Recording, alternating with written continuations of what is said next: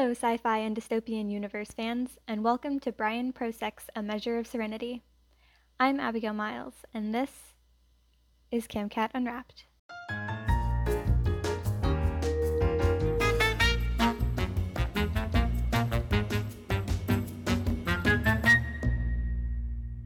I'll be introducing you to each one of our episodes of Bryan Prosek's young adult adventure, A Measure of Serenity but you don't have to be young or an adult to enjoy this book.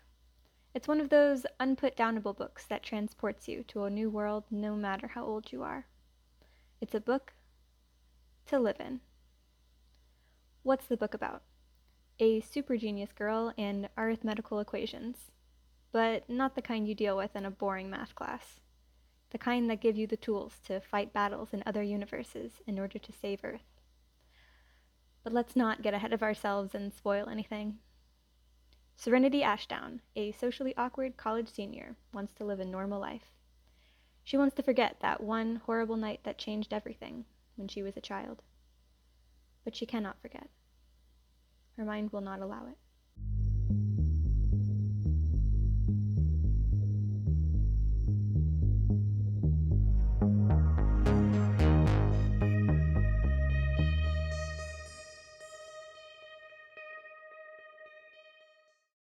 CamCat Publishing presents A Measure of Serenity by Bryan Prosek, narrated by Suzanne Elise Freeman. Prologue My mind replays that night for me like a movie, whether I wanted to or not. I can never erase an image, no matter how hard I try, especially not this one. I was staring out the back seat window of our family car. The October night was as black as the cat on my Halloween t shirt. The wipers intermittently creaked across the windshield, removing drizzle so my dad could see. I liked the darkness. I zoomed in on my reflection in the window a 10 year old girl with blonde hair and blue eyes, trying not to calculate and count everything in sight. The mirror image helped me relax, and my eyelids grew heavy my head dropped forward. My reflex jerked my head up and opened my eyes, just to repeat the process.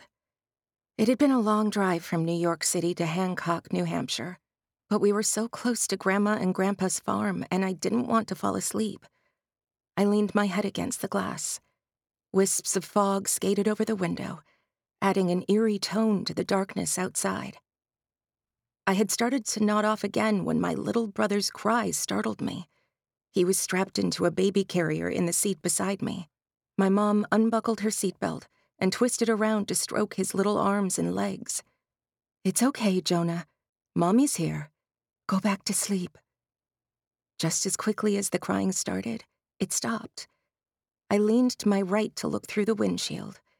The fog was lifting some, at least on that stretch of road.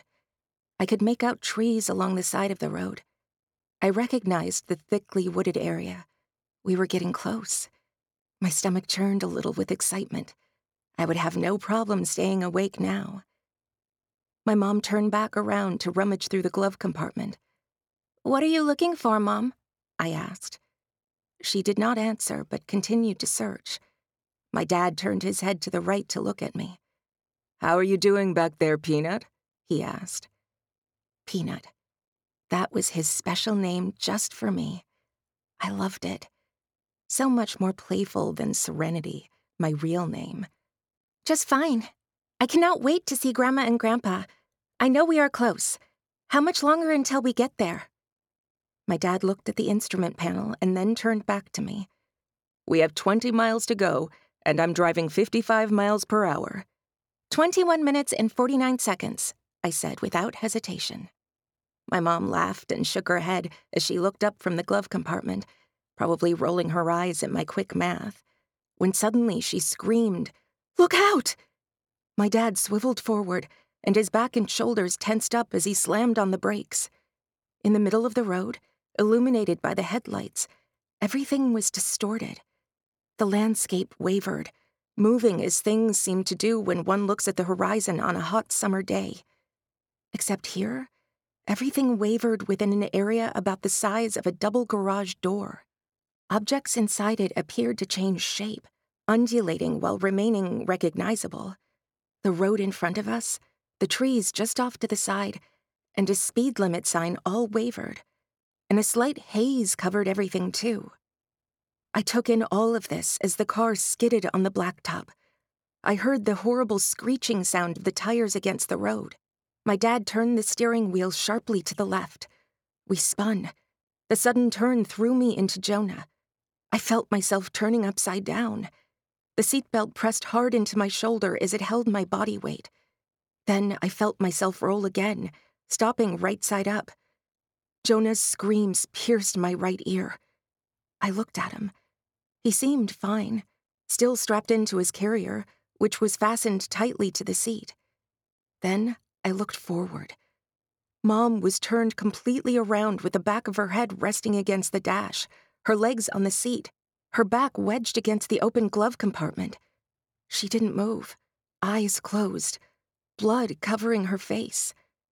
She had not put her seatbelt back on after caring for Jonah. I looked behind the steering wheel. My dad was no longer there. I had to help my mom, but something I must have read somewhere popped into my mind. Save the youngest first. That was Jonah. But my mom was bleeding.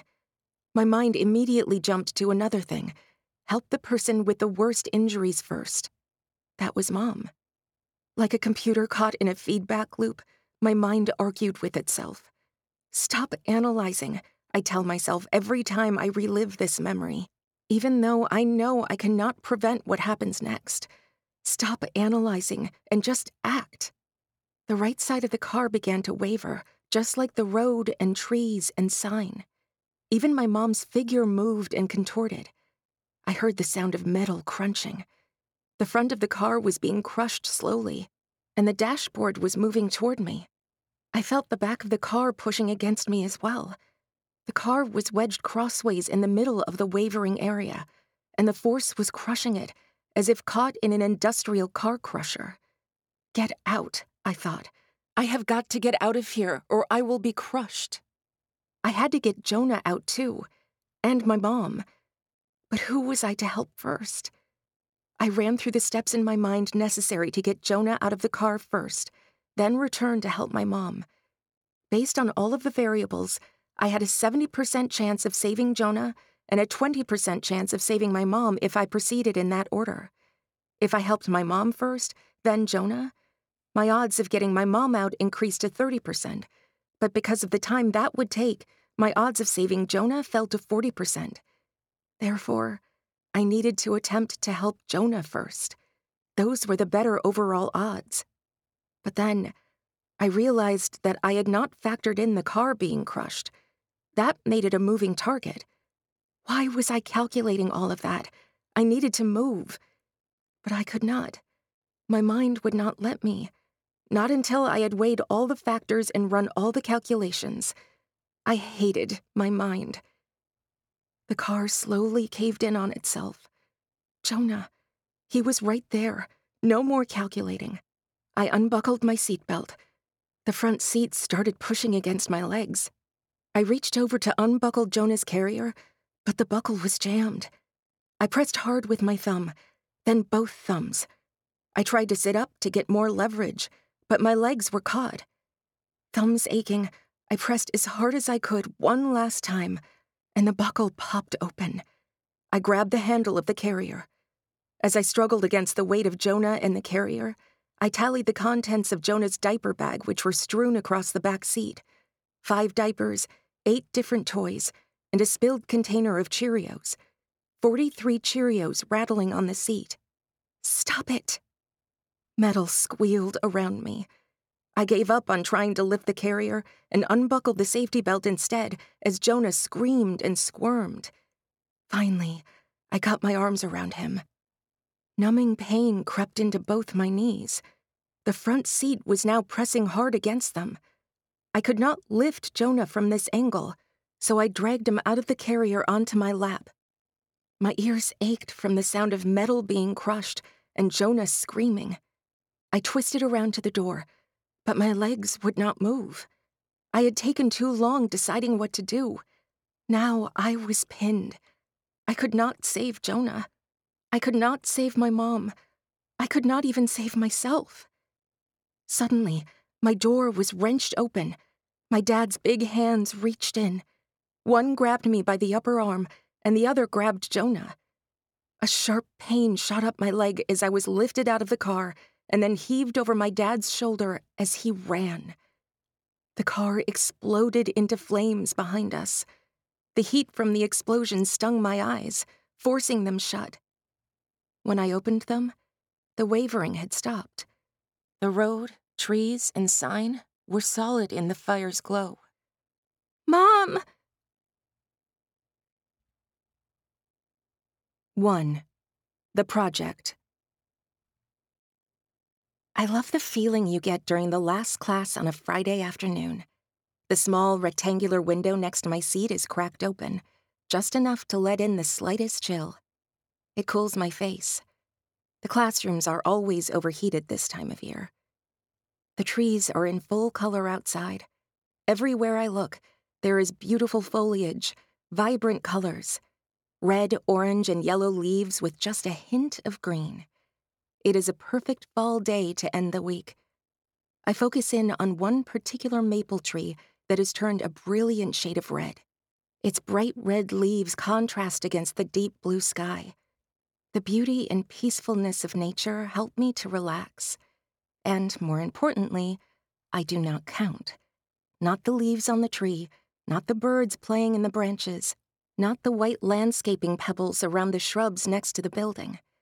Everywhere I look, there is always something to count or calculate or analyze. Right now, I am relaxed. But I know it will not last long. It never does. I can rarely find a place where, for any length of time, I am completely at ease, not thinking, not counting, not calculating, not analyzing, not hearing not worrying, not doing any of the things my mind does on its own.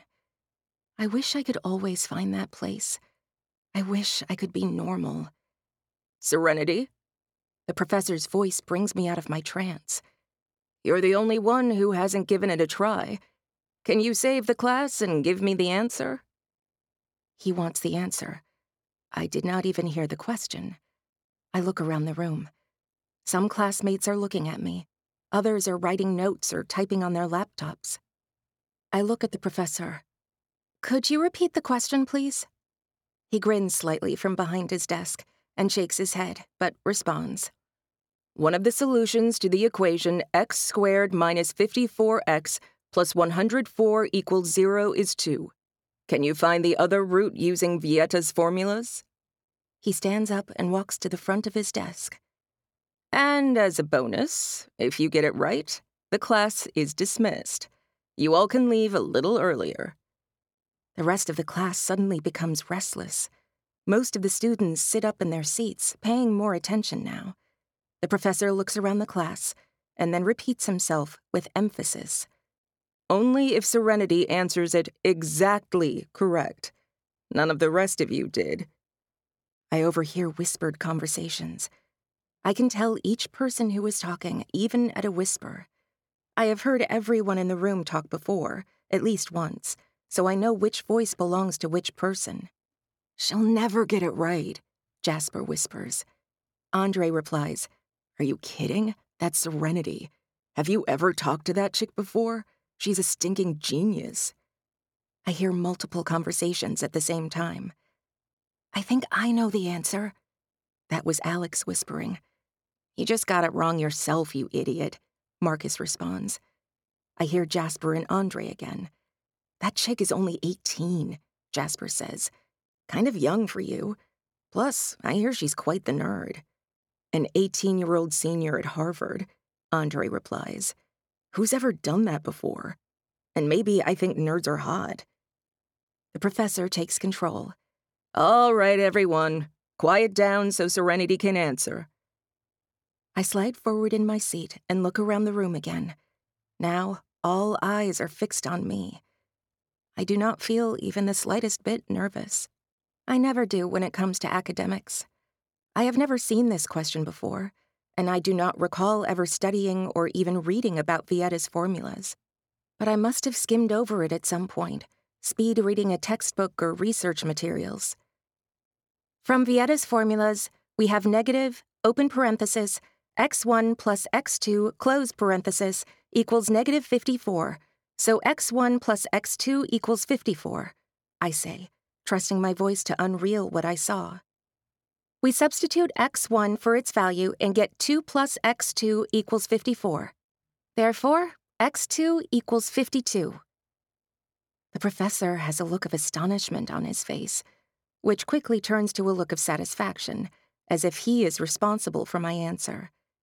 That would be correct, Serenity. Excellent job.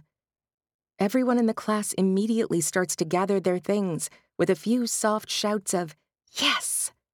Don't forget your homework assignment, the professor says, raising his voice over the bustle of people heading for the door. It's on your syllabus. The professor stops me as I walk by his desk. Everyone else files out of the door. A couple students give me a thumbs up or whisper, Thanks.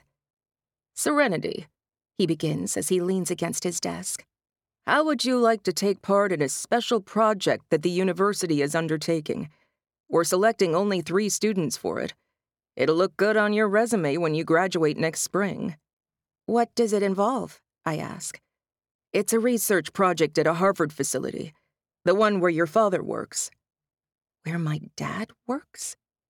Maybe this will give me a chance to learn something about the secret project that Dad cannot talk about, although it has consumed him for so long. What is the research?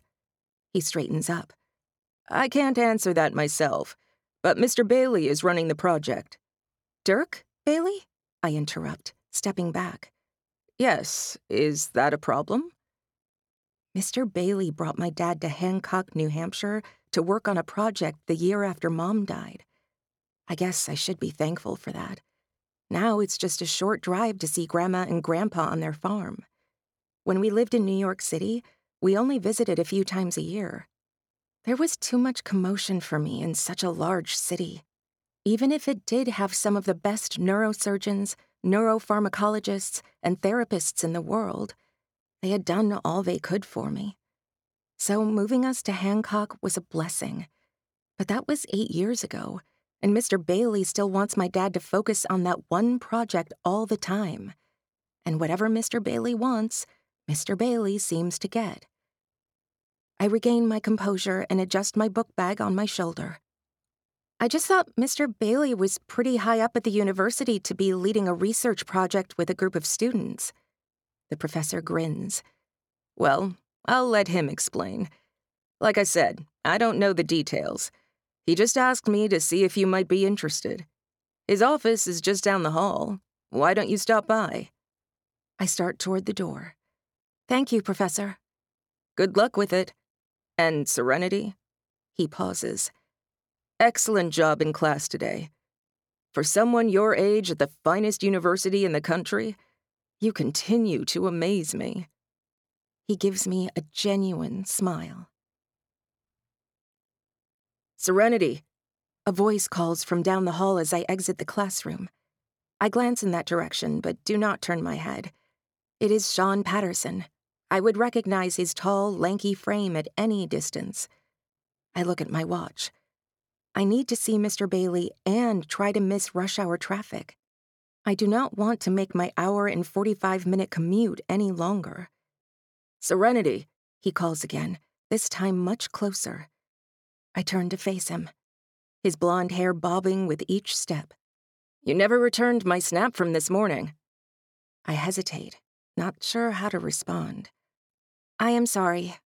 I was in the middle of something from my dad and have not had a chance yet to respond. I did not lie. I was completing the app I developed for my dad's project so he can test it tonight. I have had a lot on my mind lately. His face softens. I know. I understand. No worries. Is everything okay? I ask. Did you need something? Sean shakes his head. No, I had no special reason to. I snapped you because I just wanted to say hey and see what you were up to. I slide my book bag off my shoulder, unzip it, and peer inside to see if I have to stop by my commuter locker to pick up any books for the weekend after I see Mr. Bailey before heading to my car. I need to make a quick getaway in order to beat traffic. Will you be at fencing club tonight? Sean asks. Fencing is one of the few things Sean and I have in common, besides our blonde hair and being seniors at Harvard. He is a regular senior, unlike me, majoring in business to take over the reins of his family's medical supply business when his father retires. I am studying to do research in the field of medicine and have no idea where I will work or what I will do. He pretty much has everything handed to him, but he does not act like it. Sure, I say, zipping up my backpack and swinging it back onto my shoulder. I will be there. Great. Sean smiles. Where are you heading? I'll walk with you. I'm done for the day. I look at my watch, then at Sean, and nod in the direction of Mr. Bailey's office. Actually, I am just heading down the hall. I have to meet with someone. Sean's smile disappears. Oh, okay. Well, maybe next time. I try to smile just enough that he can see I care about him as a friend, but not enough that he will think that my feelings go any further than that. I do feel bad, though. He is my best friend outside of my family, and the one individual that I have not driven away by telling him everything he is going to do before he does it, or because I cannot force myself to use contractions. The formality of my speech patterns makes me sound stuck up, but I cannot talk any other way. I cannot even think any other way. Sure, I say. I would like that. The door to Mr. Bailey's outer office is open, but the chair behind the secretary's oak desk sits empty. Nobody is in the room, so I walk past two empty chairs and a large plant toward Mr. Bailey's door and raise my hand to knock. Yes, I can hear you clearly. Can you hear me? Mr. Bailey says, apparently on the phone. The connections are getting stronger. This is the first time I've been able to remotely form a connection through the facility. Go ahead and put him on. He pauses. Hello, Mr. President. Mr. President?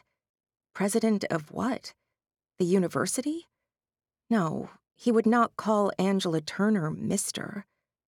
I turn and look through the open door behind me. The hallway is empty. I hear nobody coming this way. But still, I should not eavesdrop.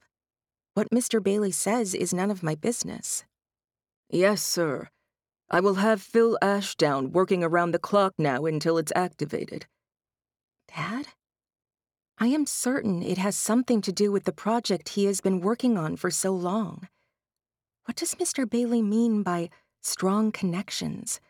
A connection through the facility? I have heard enough. As I escape back toward the hallway, I hear Mr. Bailey's door open. Serenity, come on in. What brings you here? The new research project? Slowly, I return to Mr. Bailey's office. His secretary's small outer office pales in comparison to what sits behind this door. I cannot even take in the whole room without turning my head to scan it. I believe he has turned a former classroom into an office and he spared no expense with his mahogany desk and floor to ceiling bookshelf on one wall. The sun shines in through a wall of windows on the opposite side. On one wall is a framed picture of Mr. Bailey and Wes Masterson, President of the United States, jointly holding a plaque that I cannot read from this distance. Mr. Bailey motions toward a leather chair facing his desk. Please, have a seat. I sink into the cushioning of the chair, my hands rubbing the soft leather of the armrests. Mr. Bailey sits in his tall chair behind his desk. I haven't seen you in a while. How are classes going? They are going well, thanks, I reply. I am terrible at small talk. I never know what to say. I probably should ask Mr. Bailey how he is doing, but instead, I sit and wait for him to speak again. Your father says you graduate in the spring. Is that right? Yes. What's your major again? I think Phil told me, but I forget. He leans forward, folding his hands and rests his forearms on the desk. I sit up straight. Nuclear medical technology and chemical engineering. He smiles. A double major in two of the most difficult fields. Impressive. I believe you are perfect for the new research project I have. Thank you, I say, not looking at Mr. Bailey, but rather looking at his telephone. Something troubles me about the phone call I overheard. It was probably just something typical with my dad's work, but everything related to my dad's work troubles me. 1,192 books on the bookshelf. I look out the window. 43 students and six faculty members in sight, making their way across campus. I see the maple tree outside my classroom, now from a different angle. A sparrow is perched on one of the branches. 89,756. Just looking at the tree, I know the number of leaves. Serenity? Mr. Bailey's voice brings me back to the conversation. Are you okay? Can I get you some water or something? I blink my eyes and shake my head. No, thank you. I am fine. I must have been completely ignoring him. I am sorry. I was just trying to think what your project might be about. That is not true, but it is the best I can come up with. He leans back in his chair and swings it sideways. Have you heard of Dr. Friedrich Gruber? I nod. Yes, he is a German scientist. He developed the quantum theory of astrological advancement. Mr. Bailey smiles. Of course, you would know all about him. I should have figured that. In other words, Dr. Gruber theorizes that time travel is possible. I lean forward. Now that we are past the small talk and on to discussing academics, my mind turns on. I can discuss this with anyone forever. That is his theory, I say skeptically. Mr. Bailey swings his chair back around to face me directly. You don't agree with him? I clear my throat. Mr. Bailey, I have read every book, journal, research paper, and note that I had access to that were written by Dr. Gruber and anyone else analyzing his work. I have run all the equations and did the math myself. No, I do not agree with him. I do not believe that his theory will work. My intent is not to be confrontational with Mr. Bailey. I do not like confrontation with anyone. But I cannot lie about something like this, and so I just state the facts.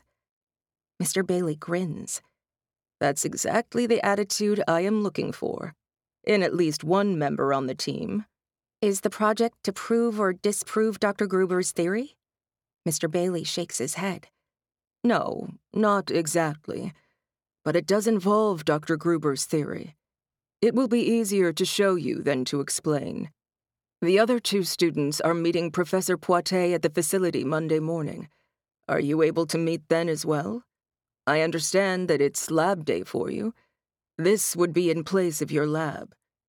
He pauses and shifts in his chair. Professor Poitet is the on site point person on the project. I believe you've had a class or two with him? I nod. He is a very competent professor. And yes, I can be there. Mr. Bailey claps his hands once and stands up. Great. Once you see what Professor Poitet has to show you, I'm sure you'll be on board. I'm excited about it. And you students will get a lot out of the project. He walks around the desk toward me. I hate to run you off, but I need to jump on another call. I look out the window at the maple tree as I stand up to leave. The sparrow has 1,982 feathers. 2. On guard. I bounce my legs to keep them from getting stiff as I wait my turn. Sitting on the cold, hard floor is not helping, nor is leaning against the wall doing any favors for my back. The instructor's feminine, yet bellowing voice brings me to attention, although I stay seated along with the rest of the club. Remember, cell phones are permitted around the strip only to video your classmates, with their permission, for instructional purposes. Charlene, sitting next to me, pokes my shoulder with her elbow as she raises her phone in front of her face, aimed at the two sparring students. I glance at her phone, but it is not set to video. She is sending a snap to someone called Pierre. Charlene turns toward me and grins. I match her gaze, crack a half smile, and shake my head. My own phone buzzes. Snapchat. I cannot resist. I hold my phone up, matching Charlene's phone position, and open the app. It is from Sean. I look to my left and see Sean with his phone hidden between his legs. He looks at me and grins. I grin back and shake my head slightly.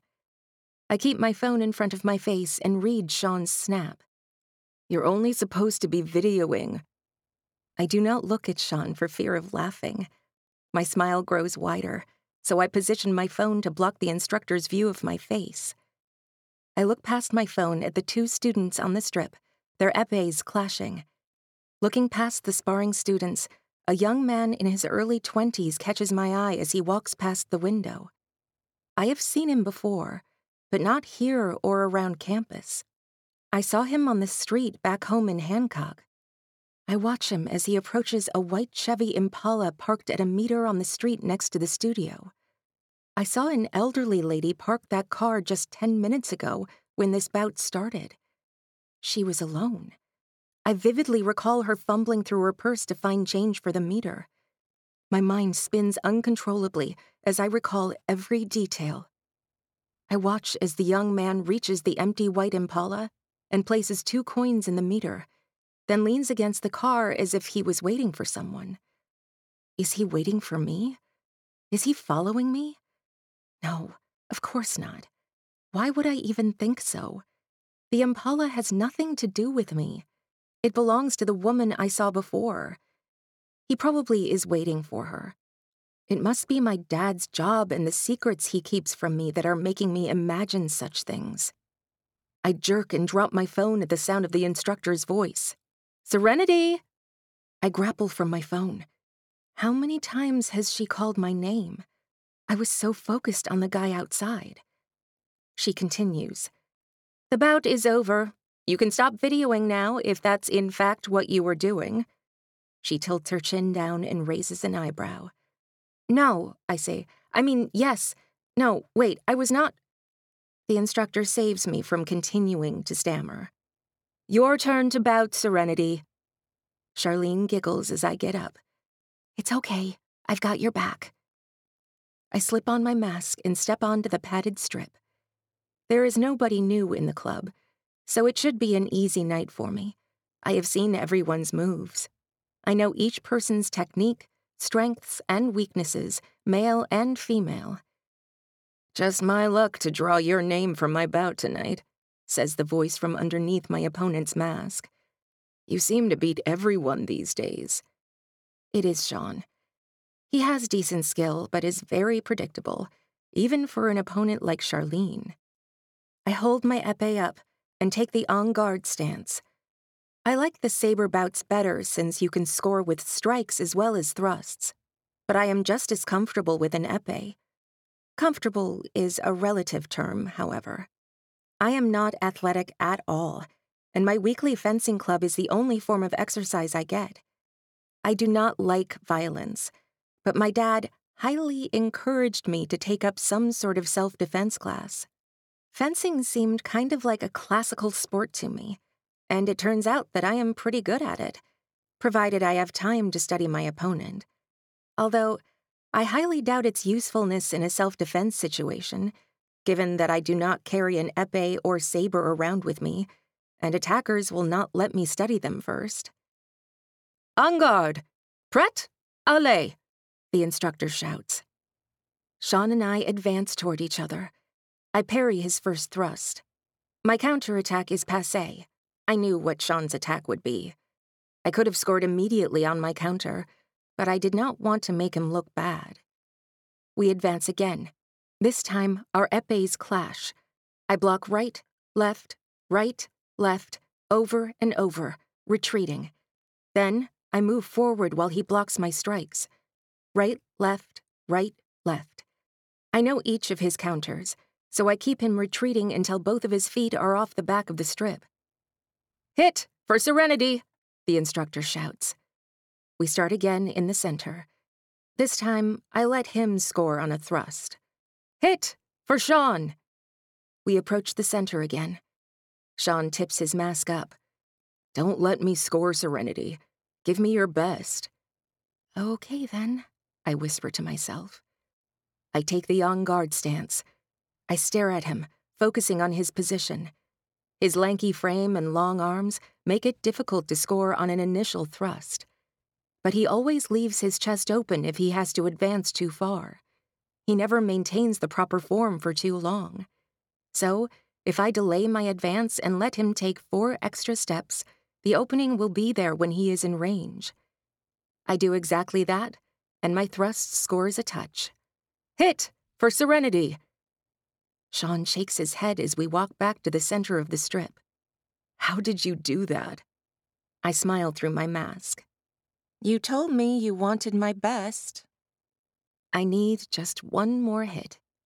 I probably could do the same thing again, but he may have learned from the first time, so I will let him try to score first.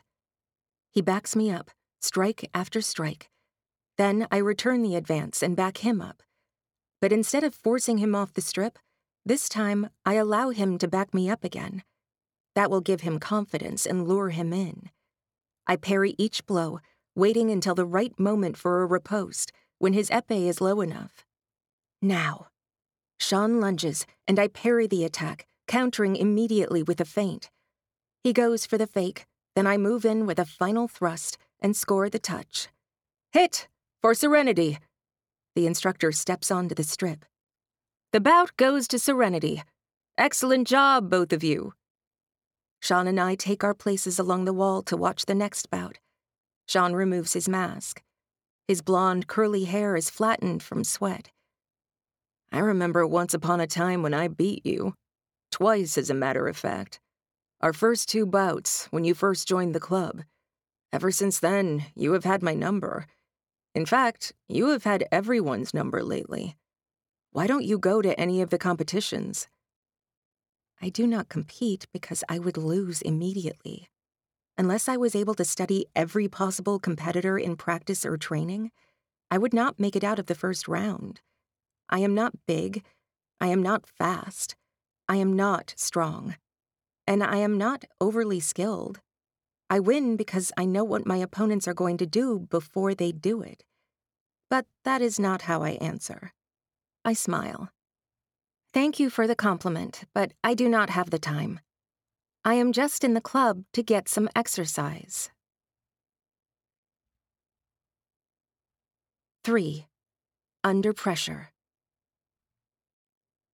There are 453 words on the computer screen in front of me. 32 people here in the student tech room in Barker Center. Harvard's campus is packed today with men, women, and children. Why did Mr. Bailey have to pick Family Day to ask my dad to demonstrate his progress on the project? It must have something to do with that call yesterday. And why did my dad ask me to help in the first place?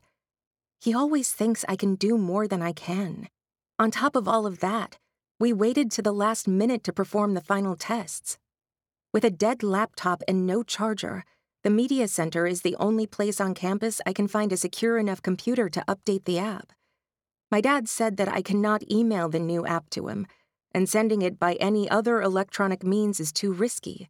So now I have to finish downloading the app and run it across campus to my dad by 11 o'clock. I look at my watch. 10:30. I rub sweaty palms on my jeans. Focus, Serenity. Focus. A high pitched girl's voice is to my left. Did you see Jack's post on Instagram? Another girl's voice, this one with a New York accent. Nah, did he post it on Facebook? Facebook? For real? The first girl laughs. Isn't that for old people now? I startle as my phone vibrates in my pocket. When I pull it out, I see a message from Stella on Snapchat. Serenity, where are you? We're all on Slack right now for our biology project, remember? I feel my chest tighten. In my rush to finish programming the app, I forgot about my own project meeting. I look at my watch. 10:35. I shift in my seat.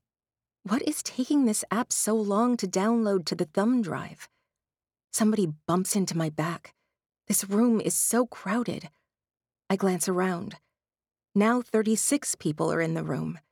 Students showing their parents or significant others their projects on the computers and wall mounted video screens. Most are probably media students. I see a middle aged, bearded man standing alone in the far corner wearing a Harvard baseball cap. I recognize him immediately. I saw him, minus the cap, in the checkout line in the grocery store near my house in Hancock. I recall his face perfectly, just like every face I see. First, the man at the fencing club, and now this guy. Am I just being paranoid again? I send a snap in reply to Stella. I am so sorry. I forgot. Tied up now. We'll see you in class. Stella replies immediately. Are you okay?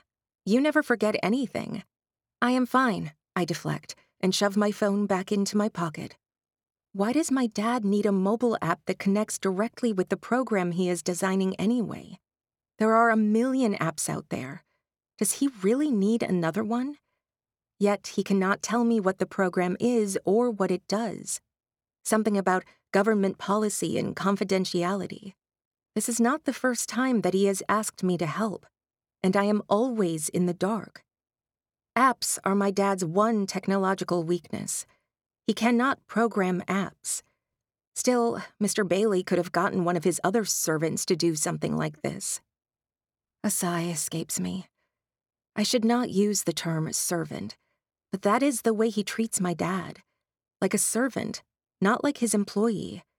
And I have heard my dad talk on more than one occasion about the pressure Mr. Bailey puts on him and the unrealistic deadlines, with no explanation as to why. I look at the monitor. The screen reads, Download complete. Next stop, my dad's presentation in the Science Center. My brain instantly leaps to calculating the best routes. With a groan of frustration, I stand up and shove the thumb drive into my pocket. The man in the baseball cap is gone. My watch says 1040. Impossible. How can I possibly make it on time? Why did my dad put this pressure on me? No, it is fine. He needs me. My phone buzzes. Another Snapchat message. This time it is from Sean.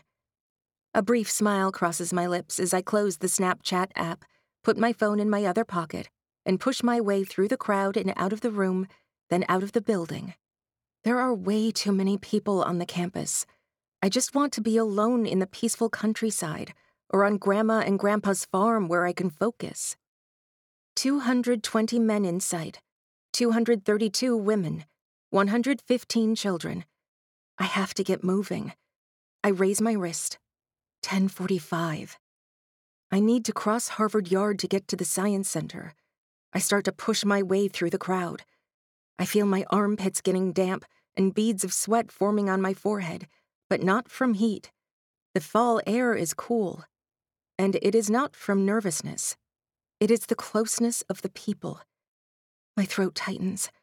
I feel like I am suffocating. I turn and catch a glimpse of the man in the baseball cap, I think. It is hard to tell through the people. Is he following me? No. Why would he be? I am just letting my mind wander again. I need to keep moving. I push forward, but the crowd is too thick. I see Widener Library to my left. I start in that direction. If I cut through the library, maybe I can avoid some of the crowd and move faster. I continue to move as swiftly as possible in that direction. Widener Library is much less crowded than outside, but there still are plenty of people inside.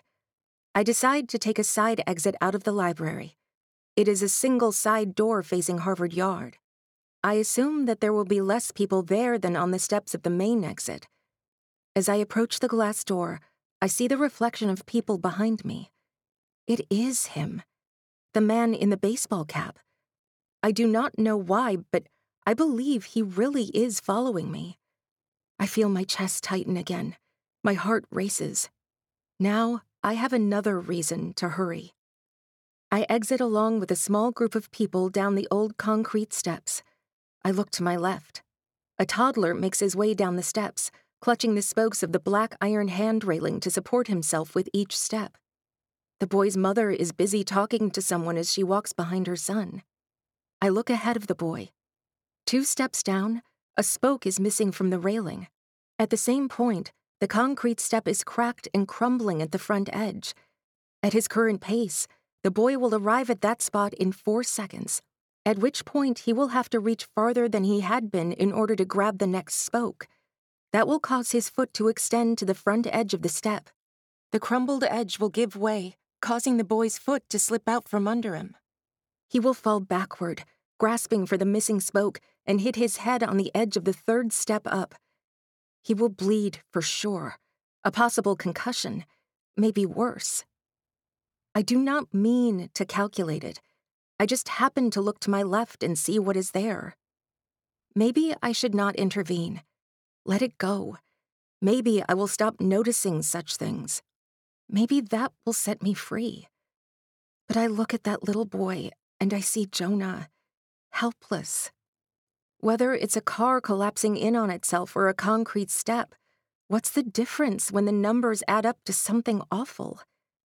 I bend down and reach out my hand to the left, opening my palm just above the edge of the step. A split second later, I'm cushioning the boy's head safely in my hand. His mom gasps and picks him up. Thank you, she says, wide eyed. She hugs her crying boy, comforting him. But he only cries from the scare of the fall, not from pain. That is why I had to do it. Somehow, in some way, the accident would have been my fault.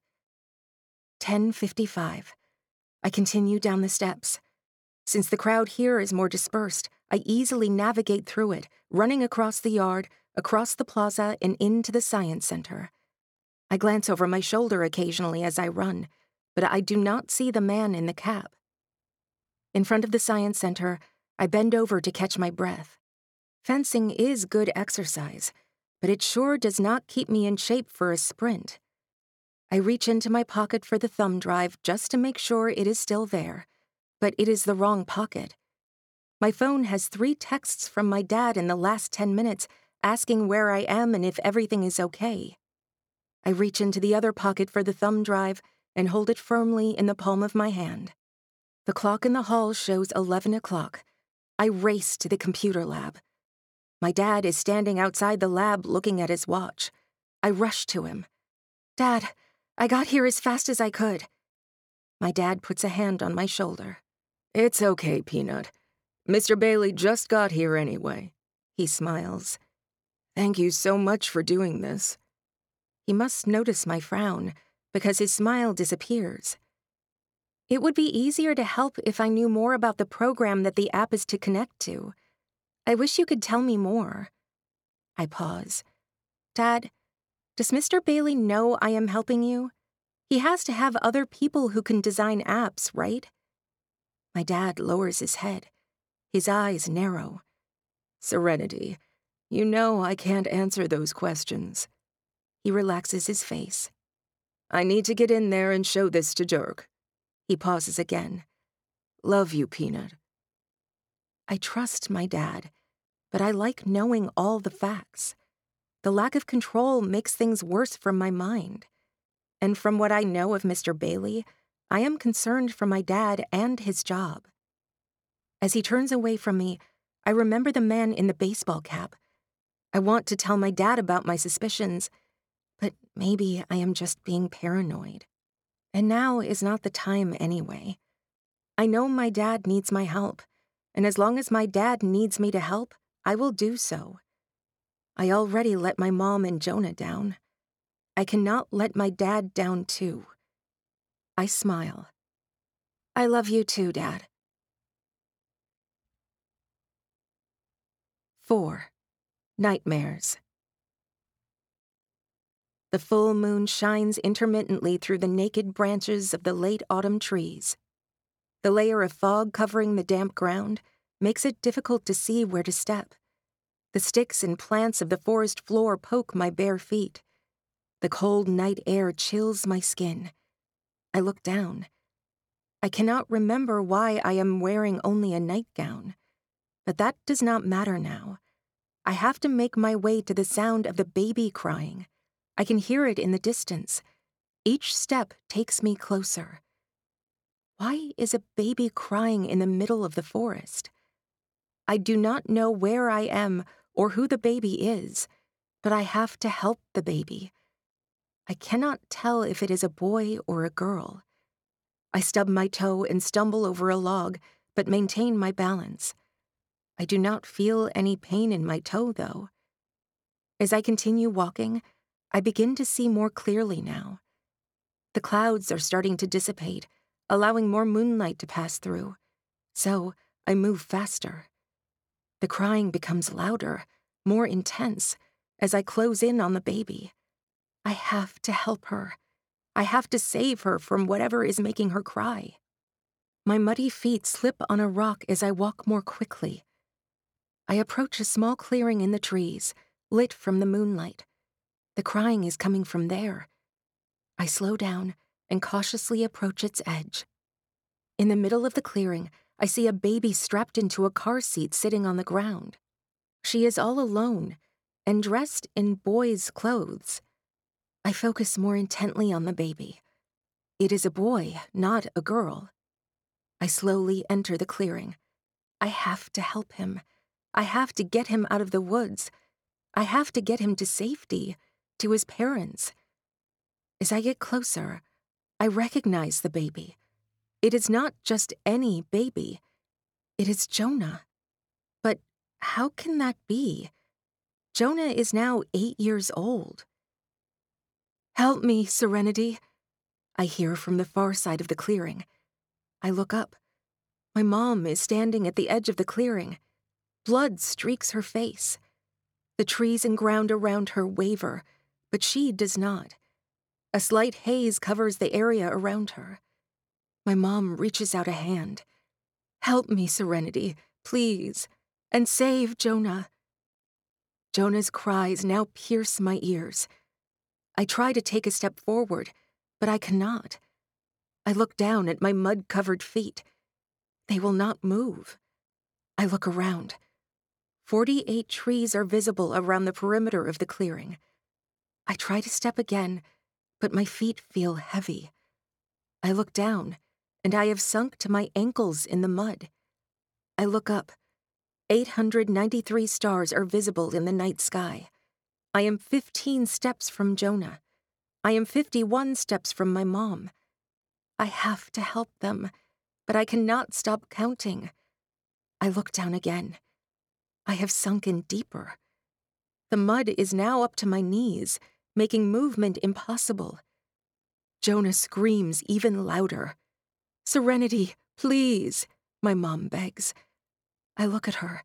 The wavering area is growing larger, moving toward Jonah and me, and my mom seems to be drifting farther away. Actually, she is not drifting into the forest. She is fading. If I walk steadily, I can reach Jonah in 10 seconds and I can reach my mom in 35 seconds. At the current rate of growth of the wavering area, it will reach Jonah in 20 seconds. I have time to save him. I have to get him out of the clearing and to safety. Then I can try to save my mom. But I still cannot move. I look down. The mud is up to my waist. The more I count and calculate, the deeper I sink into the mud. Jonah screams again. My mom pleads, Serenity, please, I need you. Her voice is barely audible now. The wavering landscape continues to move toward Jonah and me, and my mom continues to fade into the haze. I have to move. I try to will myself to move, but I am already too deep in the mud. Jonah lets out one final cry as the wavering landscape overtakes him and my mom disappears. No! I shout. Mom! Jonah! No! Come back! I am so sorry! Please come back! Serenity, Serenity, I hear coming from behind me. I feel a hand on my arm, gently shaking me. Serenity, it's okay. It's just a dream. I feel my arm shake more, and I slowly open my eyes. My dad is holding my arm as he sits down on the edge of my bed. I feel beads of sweat running down my forehead, dropping onto my pillow. My dad smiles reassuringly. You had the dream again? I nod. More often than usual. Because of. I nod.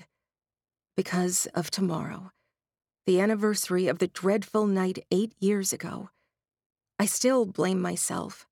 If not for my dad, my counting and calculating would have cost Jonah his life. Jonah lives, but Mom is dead. Not only was I unable to save her, but there was no time to say goodbye or a final, I love you. Just gone. And with no body to place in the casket, there was not even a chance to see her face one last time. But everyone said that was a gift that we can remember her the way we have her pictured in our minds, which for me is easy. I just choose the picture I want and pull it up, like pulling a photo album out of a drawer. I guess my mind is good for some things.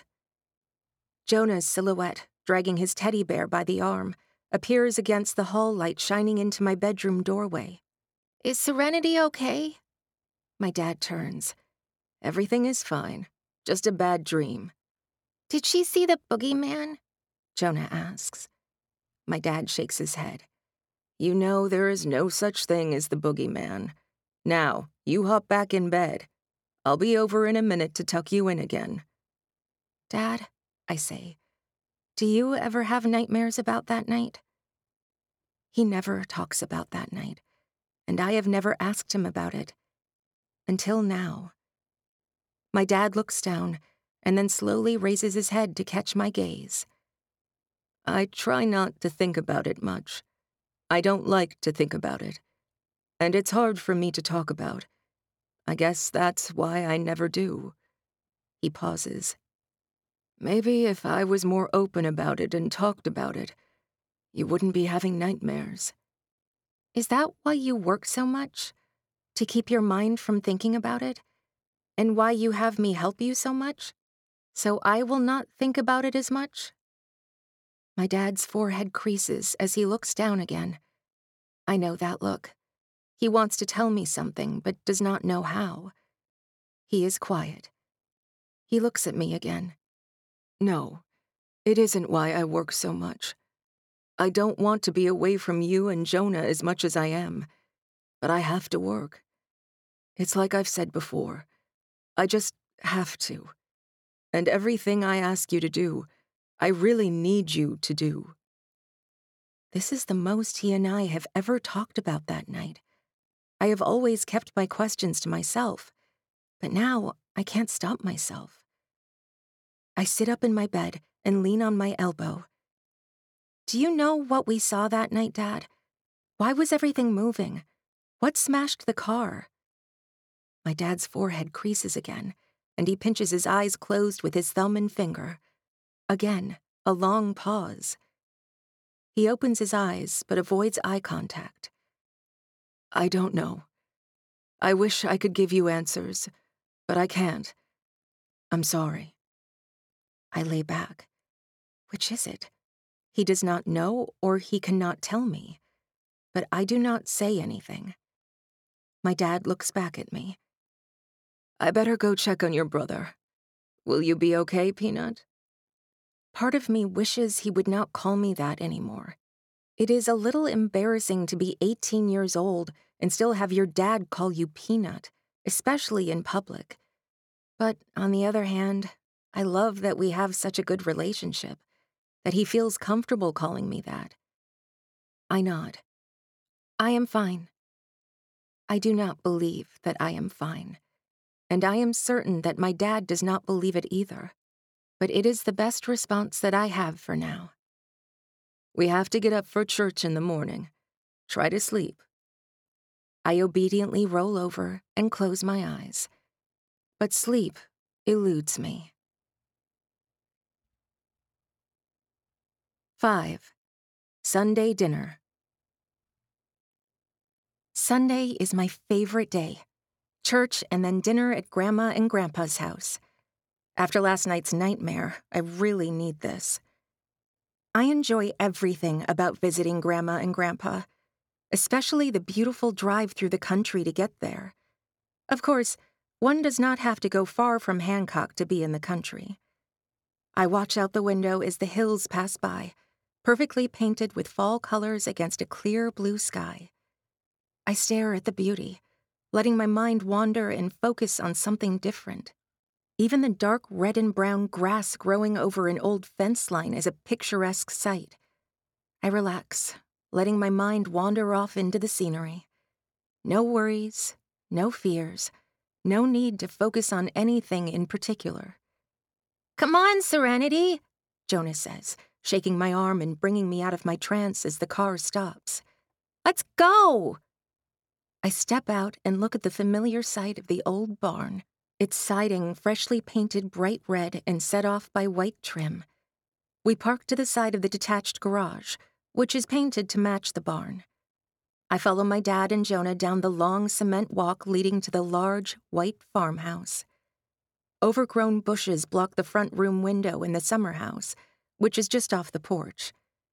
My grandparents' homestead looks like it is stuck in the 1940s. Halfway to the house, I jump at the sound of a sharp horn and turn at the sound of tires skidding in the gravel. A rusty blue pickup slides to a stop in the driveway. Mr. Johnson, Grandma and Grandpa's neighbor to the north. I would recognize his truck anywhere. Mr. Johnson waves his fist out of the truck window and turns up one side of his lip. Harold Steiner, your bull's in my field again, he shouts. You have one hour to get him out before I shoot him dead. And you best figure out how he's getting through the fence and fix it. I'm a warning you. I'm fixin' to bring the law down on you. I look toward the house and watch as Grandpa starts making his way down the walk. Hold on there a minute, Jeb, Grandpa says, holding up a finger. Mr. Johnson ignores the command, turns his head, and shifts his pickup into gear. His back tires spin in the loose gravel, throwing stones to the back and side as he speeds away. What was that all about? My dad asks, looking at Grandpa. Oh, you know Jeb Johnson, Grandpa says. He's been senile for years, and I've never met an angrier man. My bull's never been in his field. In fact, I sold my bull last week. Grandpa puts one arm around me and one around Jonah. Now, how are my two favorite grandchildren? We're your only grandchildren, Jonah says, smiling up at Grandpa. Well, that doesn't mean you're not my favorites, Grandpa says, looking down at Jonah and me with his soft smile, a smile that only a grandpa can give. I think Grandma's got quite a lunch a cookin'. What do you say we go in and give her a hand? He looks at Dad holding his laptop case in one hand and his briefcase in the other. I see you brought work, Phil. My dad nods. Unfortunately, yes. I'll have to take my dinner in the den. We're at a key breakthrough point on the project. His face is tight, his forehead wrinkled with tension. My dad is worried about something. He has worked on Sundays before. It is not a totally new concept, but it has never bothered him like this before. What happened at his presentation yesterday? Was something wrong with my app? I climb the stone steps, cross the porch, and walk through the front door. I love entering this house. Right inside the front door is the dining room table, already set for lunch. The smell of fried chicken hits me immediately one of my favorites. Yes, this is one of the few places where I relax enough to ignore the world and everything in it. Everyone is quiet as we pass around the plate of fried chicken, a bowl of green beans, mashed potatoes, gravy, cornbread, and jello salad. I bite into a crispy chicken leg. The meat falls off the bone and melts into my mouth. Are you going to watch the President's State of the Union address tonight, Grandpa? I ask after I swallow. Grandpa finishes off a forkful of green beans. Wouldn't miss it for anything. We finally have a good president. Someone who's good with the environment, yet businesses love him. Grandma looks at him and smiles.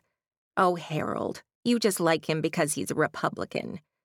Sixteen years of Democrats is quite enough, Grandpa says. I remember when we lived in New York. Wes Masterson was only a state senator, I say. From state senator to president, Grandpa replies. Don't see that too often. Grandma interrupts. I fixed a plate for Phil. I'll take it to him. I reach for the plate. I will take it, Grandma. You have been working all morning. Relax and eat. I open the door and enter the den. Dad's laptop is set up on the desk in the corner, and papers are strewn across the couch, but he is not here. I see him through the window, pacing back and forth in the yard, talking to someone on his cell phone.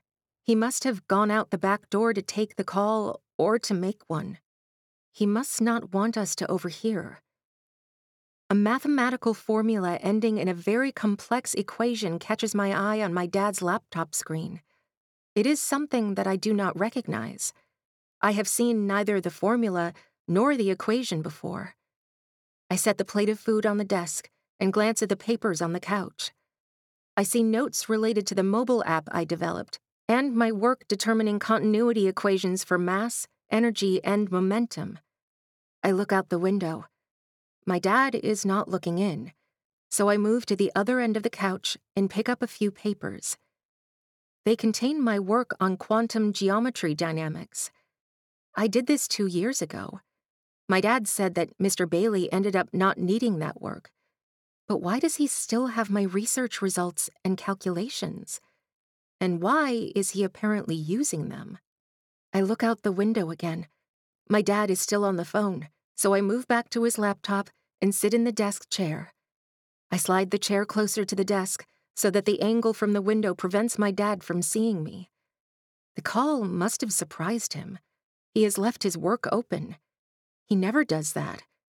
His work is always secured with multiple firewalls. I lean back so I can see out the window still on the phone. I work the keypad, trying to determine the purpose of the formula and resulting equation. My fingers slip on the keyboard from my nervous sweat. I should not be doing this. What if my dad catches me?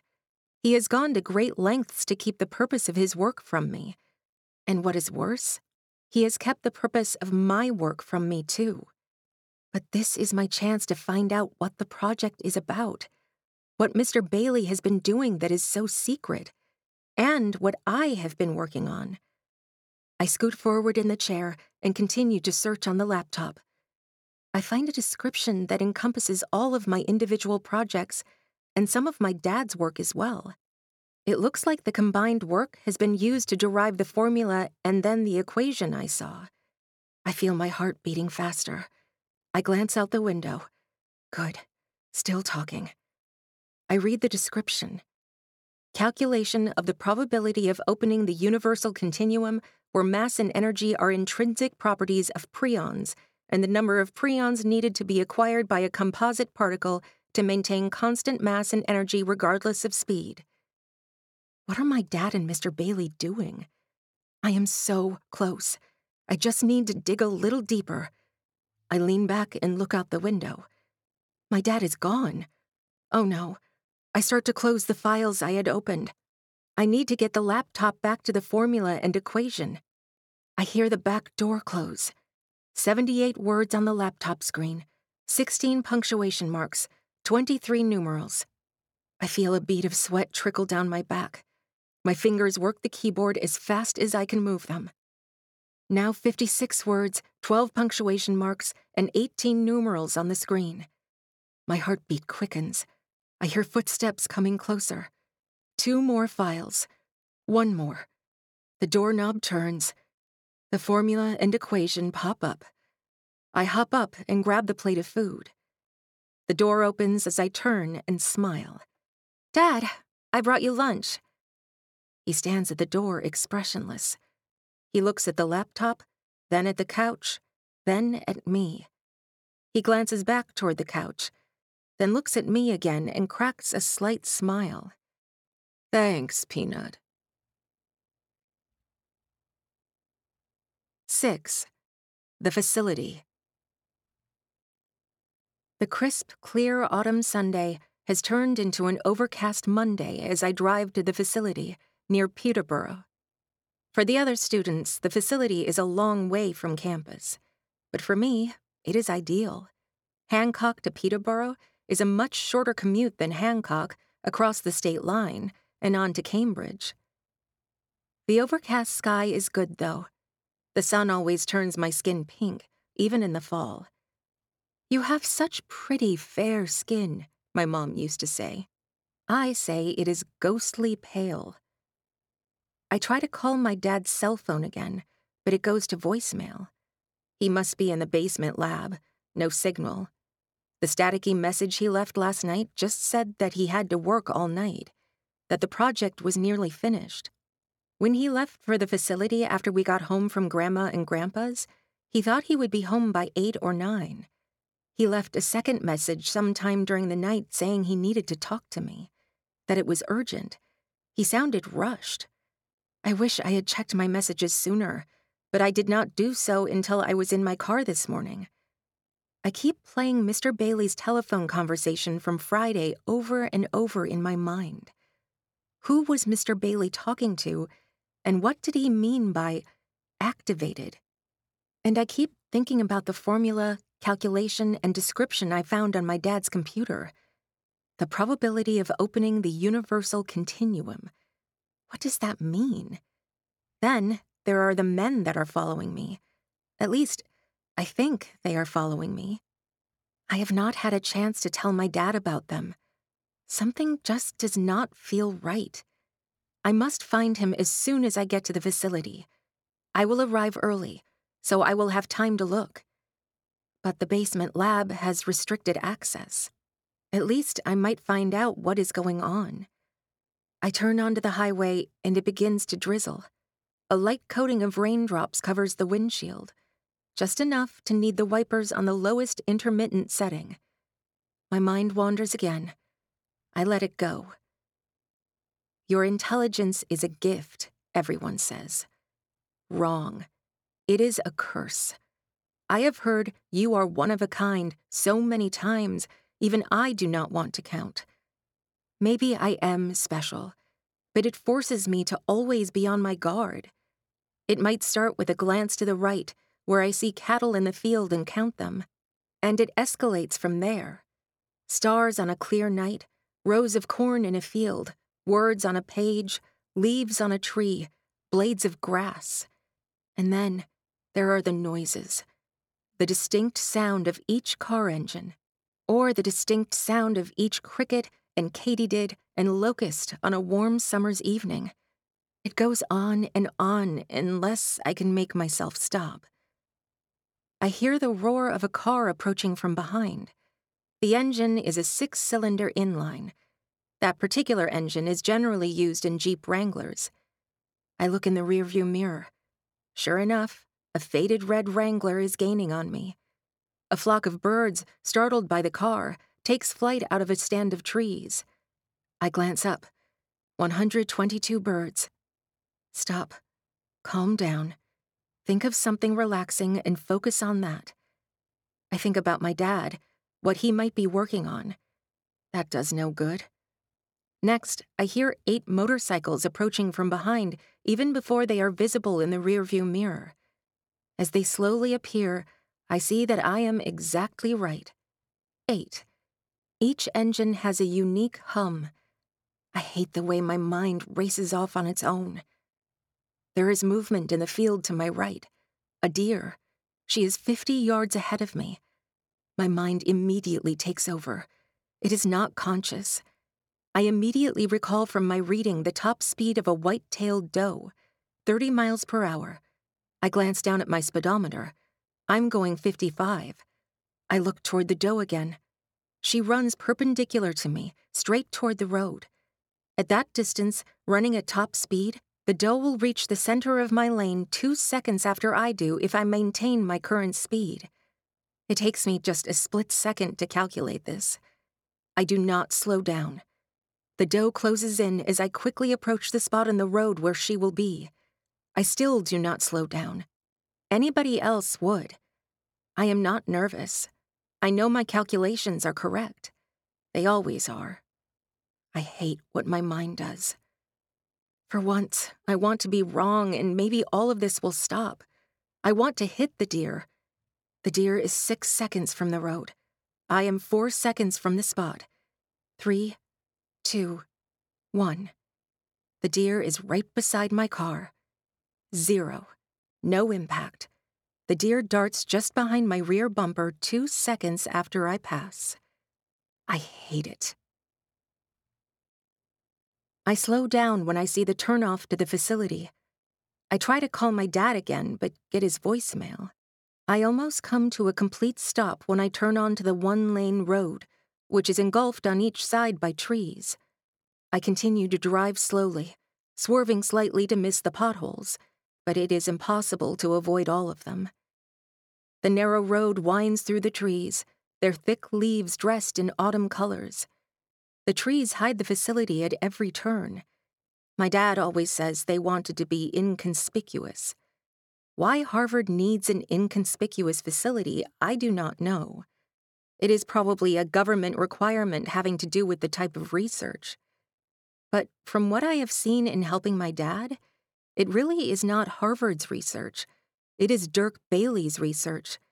And as my dad has said, while Mr. Bailey might be on Harvard's payroll, he certainly does not work for Harvard. He is a government man. I make the final turn and the tree lined road opens into a 20 or 30 acre clearing surrounded on all sides by hills lined with colorful trees. I pull up to the large gate, the only opening in the black wrought iron fence surrounding the building. Through the fence, I can see the shiny silver of the new barbed wire chain link fence, likely installed to reinforce the outdated wrought iron. And beyond that, the red brick building everyone calls the facility. The entire setup looks like an old prison made secure with new fencing and a guardhouse. Although I know it has had many former uses, I do not believe that the building was ever used as a prison. It just looks like it. I stop near the gate and watch as a man comes out of the guardhouse. His tan camouflage uniform blends in with the backdrop of autumn foliage. A large handgun swings from the holster around his waist as he approaches. Hi, Serenity, the man says. I recognize him when I see his face. Hi, Winston. Winston smiles. What can I do for you? Are you here to see your father? I nod. Sort of. Can I go on up? Winston looks at the small computer notebook he holds in his hand and makes a few swipes over it with his finger. You're already on today's visitors list. You, two other students, and a Professor Poitier. Oh, you're part of the research group that I heard about. Sorry for the trouble, but if I don't mark you in and somebody else is here when you leave, I'm in big trouble. Head on up. Someone will meet you at the door. I smile. No problem. Thanks. I press the power switch to raise my car window, then stop. Have any of the others arrived yet? Winston looks at his computer again. Nope, you're the first. He starts to back up, then stops and looks at his computer again. Wait, there's a note in here for you. It's from your father. It says to see him as soon as you arrive. It's marked urgent. I lower my window again. Do you know where I can find him? Winston shakes his head. No, I'm sorry. Why don't you ask the guard at the door? I wait as the gate slowly opens, then I ease my car through. The drizzle has stopped. It is easy to find a parking spot, as the number of spaces far exceeds the number of cars I ever see here. I pull into a spot in the second row. The newly painted lines are easily visible against the faded asphalt. I make my way up the concrete steps. As I near the top step, I hear a click and the large oak door slowly swings open. Just as Winston said, another guard greets me, dressed in the same tan camouflage uniform. I do not recognize him, but then again, I have stepped inside the facility only on the rare occasion that I came inside to wait for my dad. The guard nods toward me. Miss Ashdown, I presume. They called me from the guardhouse. I do not answer immediately.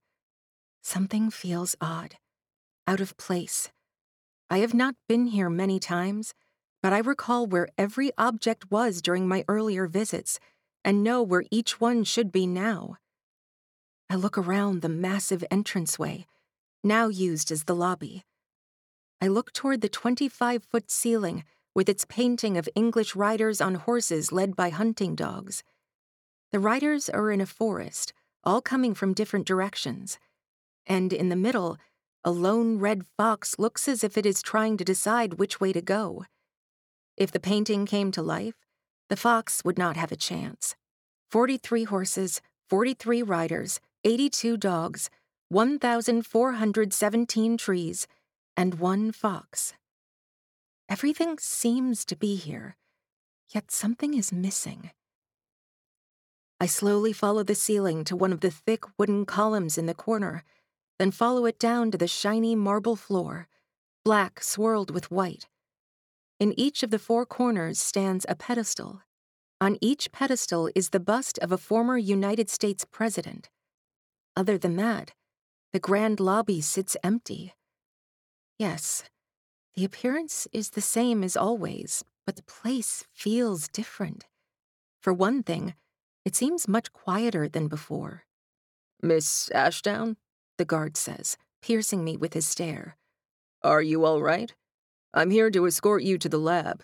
It's just down this hall. He motions with his hand. I glance at the guard and then look down the hall straight ahead. I wonder how to get to the basement lab. Uh, yes. I nod once. Yes, I'm fine.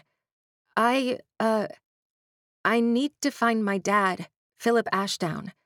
The guard at the gate said my dad requested that I come see him. That message was marked urgent. I think he is in the basement lab. Can you show me where that is? The guard's face twitches underneath his thick black beard. I'm sorry. That area is restricted. He offers no information, no alternative to finding my dad. Can you see if he is there? Tell him his daughter is here and wants to see him. I am sorry, but my orders are to escort you and the other visitors to the student lab. The guard steps to the side and holds out his arm to motion me down the hall. This way, please. But he has been trying to reach me, I plead. I fear that something might be wrong. The guard continues to look down the hall as if he did not hear a word I said. This way, I said. Can you at least just see if he is here? I ask as I start to walk. Please, I add desperately. I don't understand why the guard does not alert my father that I am here. I have the overwhelming sense that something is wrong that he needs my help, that I should do something. But I do not know what. What else is new? All I do is think, count, calculate. Without looking at me, the guard replies, I will see what I can do. Right. His lame promise does not convince me. Nonetheless, I walk down the large hallway, slightly ahead of the guard. The clang of his boots on the marble floor echoes, bouncing off the walls and ceiling. We pass several dark oak doors. The facility's interior looks even more magnificent than its exterior. While the building is old, with its high mosaic ceilings, columns, and marble floors, it is very well maintained. And according to my dad, the labs and computers are state of the art. I examine the doors on the right and left as we walk past. None of them are marked. I count the number of marble squares there are from the front door as we walk, without thinking about it. But there is no way to tell which door leads to the basement, if any even do. The guard stops and turns toward a door on our left. Here we are. He steps up and swipes his ID card over the electronic eye located on the wall beside the door. Next to it is an older model of a keypad security lock. They must have replaced the system recently. The lock clicks, and the guard opens the door, stepping aside to allow me to enter. I will be back with the others when they arrive, he says, reaching inside and turning on the lights. I turn around when I am just past the threshold of the door. And my dad. You will check on him, I say, half asking and half demanding. The guard does not reply. He turns away, closing the door in front of me. There is another click as it locks behind him. This is my chance, before the others get here. My dad is missing. I need to find him. I will need access to the basement lab if and when I locate it. I think I have an idea. Hopefully, the old keypad security system is still operational as a backup, and hopefully, it has one common passcode. I go into the bathroom that is accessible from within the lab. I fill the toilet with toilet paper and flush, clogging it. Now, to mix a compound. I slowly look around the lab, and against the side wall, just past the main workstation, my glance lands on the cabinet where the non toxic compounds are stored. I search the shelves and retrieve two bottles, one labeled polyHEMA, 2 hydroxyethyl methacrylate, and the other EGDMA, ethylene glycol dimethacrylate. Perfect. These will work. I mix a small amount of each in a beaker. That should do the trick and create an anti hydrophobic film. I take the beaker and a small brush and open the door to the hallway. I look left, then right. Nobody in sight. I doubt I have much time. My armpits are damp with sweat. What does Harvard do to students who violate policy at the facility? Hopefully, nothing more than kick them out of the lab. I can live with that. Propping the door open with my foot, I brush the mixture over the electronic eye. After I rinse the beaker's contents down the sink, I exit into the hallway, allowing the door to shut behind me. I hear the lock click. I start walking toward the main lobby. Miss Ashdown, I hear from behind me. I jerk, startled. It sounds like the guard. Of course, that is who I am looking for, but where did he come from? Did he see me brush the mixture onto the eye? Did he see me exit the lab just now? He was nowhere in sight when I walked into the hallway. He must have come out of another room. Okay, Serenity, keep it together, I whisper. I cannot let him suspect anything. He could not have seen me. I was careful. At least, that is what I tell myself. I turn around slowly so as not to seem alarmed. Miss Ashdown, he says again. Do you need something? Oh, yes, I say. I am looking for you. See, the toilet in the lab is clogged, so I came out to find another restroom, and I have locked myself out of the lab. The guard stares at me, his lips tight, barely visible through his mustache and beard. Why is he staring so long? He does not believe me. The guard slowly turns and starts walking toward the lab door, his eyes still fixed on me. All right, Miss Ashdown. I'll let you back in. He swipes his ID card over the electronic eye. Please work. Please let the compound work. Nothing happens. No click, no anything. He swipes it again. Nothing. He rubs the card on his shirt and swipes it yet again. Nothing. He holds the underside of his wrist to his mouth. There is a comm device strapped to it. Diana, I need assistance at the student lab. My card isn't working. Can you bring yours down? A woman's rough voice comes through the comm. I'm tied up right now. I'll send you the backup code. The guard pulls a handheld electronic device from his belt. He studies it for a second, then quickly punches numbers on the keypad. 25890 pound 2255557 star. The door clicks. I only need to see the numbers once. I wait long enough for the guard to have left the hallway. Then I leave the lab again. This time, I head in the opposite direction. There has to be a door that leads to the basement. Probably not off the main hallway, though. And there cannot be too many twists and turns. This is an old building, rectangular and box shaped. I reach the end of the main hallway and turn left. a shorter hallway leads to another wooden door that has no security pad of any kind. I slowly turn the knob. It is not locked. I continue to turn, and it opens. Enough light shines in from the hallway so I can tell it is a closet. I turn and head down the hallway in the opposite direction. There are a number of doors along this hallway, too, all wooden. But the one at the end, straight ahead, interests me the most. It is metal and looks very new. When I reach the metal door, I try the handle. It is locked. It has an electronic eye as well as a keypad, just like the other doors. Without having to think about it, I quickly enter the code on the backup keypad 25890 pound 22557 star. The door clicks, and I slowly open it. Bingo! It leads to a descending stairway that is dark but for the light from the hallway shining in. Now what? Should I go down? Yes, I have come this far. I have to find my dad.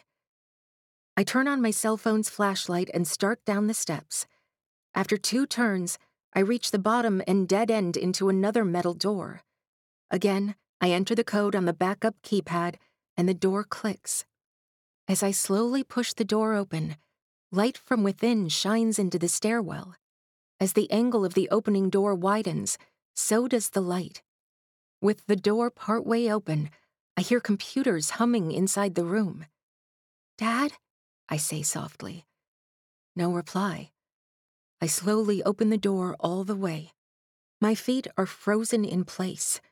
What if somebody other than my dad is inside? What if I get caught? I force myself to move forward. I step gently, softly, almost tiptoeing on the pristine concrete floor. If nobody can hear me, then maybe I am safe. But I have already opened the door. If somebody is inside, they know I am here. I step forward and look to the left. The bright ceiling lights make it easy to observe the room. The wall to the left is lined with a table that stretches from one corner to the other, then turns with the contour of the wall and stretches along the entire back wall. The table is covered with computers of all sizes monitors, keyboards, cameras, everything. 22 separate computers, to be exact. I scan each computer screen. Every one shows a series of fixed numbers, all different, Every computer except one, that is. One computer runs a series of numbers that constantly change. I watch that computer for a while and notice the series eventually repeats. I wonder if my dad programmed these computers. I think of the formula and equation I saw on my dad's laptop yesterday. But as far as I can tell, these numbers are not related to that. I wish I could have had more time to source the information on my dad's laptop. Mounted on the walls above the computers are video screens in various sizes, 10 total. Each screen displays the same repeating number series that appears on the last computer. Against the remaining two walls are filing cabinets, some with drawers open and papers partially pulled out. More papers are strewn across the floor. There is a half empty cup of coffee on one of the tables. Steam comes from it. Still hot. But there is not a single person in the room. I turn my attention to the middle of the room. A large, circular metal object is bolted to the concrete floor. It stands about six feet high and is open in the middle, like a giant metal donut, a sphere. I visually follow each of the wires that run to it from the 22 computers. Then I walk farther into the room so I can see directly through the opening in the sphere. The opening is about five feet in height from bottom to top. The sphere is a good 20 feet from me as I move into a direct line of sight. Its opening is hazy, and I can barely make out the wall behind it. Everything back there appears to be moving undulating, wavering back and forth and up and down. My heartbeat quickens as I flash back to the night my mom died. I see it like it was yesterday, sitting in the back seat of our car, watching the road, trees, and speed limit sign waver. This is the same motion. And everything inside the sphere is covered in the same haze I saw that night. Whatever it is, it crushed our car. As I walk closer to the object, I wipe my palms on the legs of my pants. A bead of sweat forms on my lip, just below my nose. Should I leave? Just get out of here?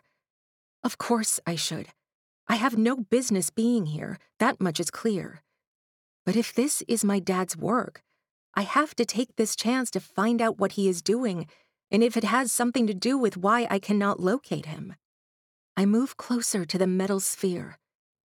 In the center of its top arch is a computer screen with a fixed series of numbers on it, all different. I look back at the other computer screens, then again at the screen on the sphere. It must be an algorithm that results from combining the numbers on the other computers. The sphere's opening is still hazy, and the wall behind it continues to waver. Looking through the opening, I notice there are no filing cabinets behind the object.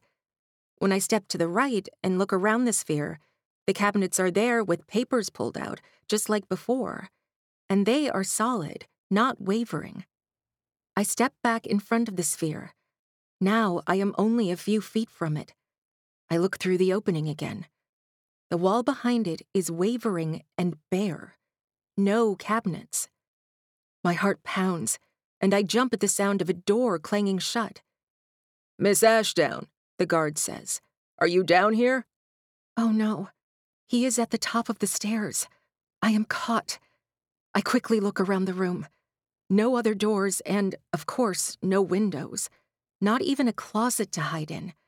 What do I do? I hear the scrape of the guard's boots on the concrete steps, getting louder with each step. Miss Ashdown. His voice is much sterner and loud. You are not allowed down here. This is very serious. Let's get back upstairs. I'm going to have to contact the university, as well as Mr. Bailey. He enters the room as he finishes his sentence. His eyes are squinted, the corner of his mouth turned up.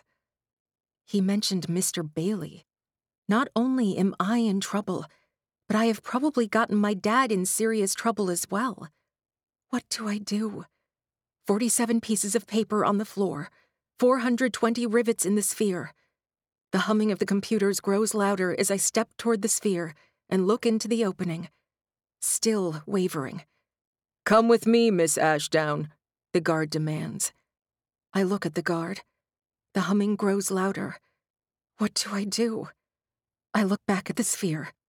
The haziness in the center is shrinking. I can start to make out the edges of the filing cabinets behind it. They are solid, not wavering. There is a tight grip on my left arm. It's time to go, Miss Ashdown. The guard stares deep into my eyes. No! I yank my arm free. The sudden release of the guard's grip causes me to lose my balance, and I stumble backward. I quickly take one, two, three steps backward to try to stabilize myself, but I cannot. When I take a fourth step, my foot catches the bottom of the sphere. My feet go out from under me as I fall backward, through the hole in the sphere's center. I roll over onto the other side. I look up to see the guard's wavering, shrinking figure approaching. But before he can step through, the wavering stops. The computer stops humming, the guard disappears, and the sphere is gone.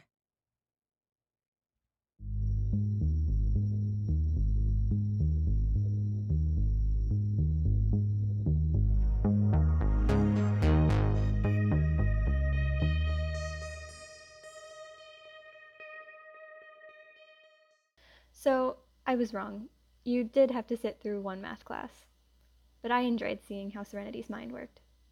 Tune into episode 2 in order to find out what's on the other side of the sphere. So, don't forget to subscribe to CamCat Unwrapped. If you don't want to miss a beat, listen now on the audiobook platform of your choice. All our books are also available in print and ebook formats on camcatbooks.com or wherever books are sold. Before you go, please take a moment to leave us a review on your preferred podcast platform. Thank you so much. CamCat Unwrapped also offers other CamCat books as podcasts. Also, check out our interviews with authors, editors, and other bookworms, and our background episodes, where we unwrap exclusive content relating to our books. Tune in again to Camcat Unwrapped, because Camcat Unwrapped is where book lovers meet.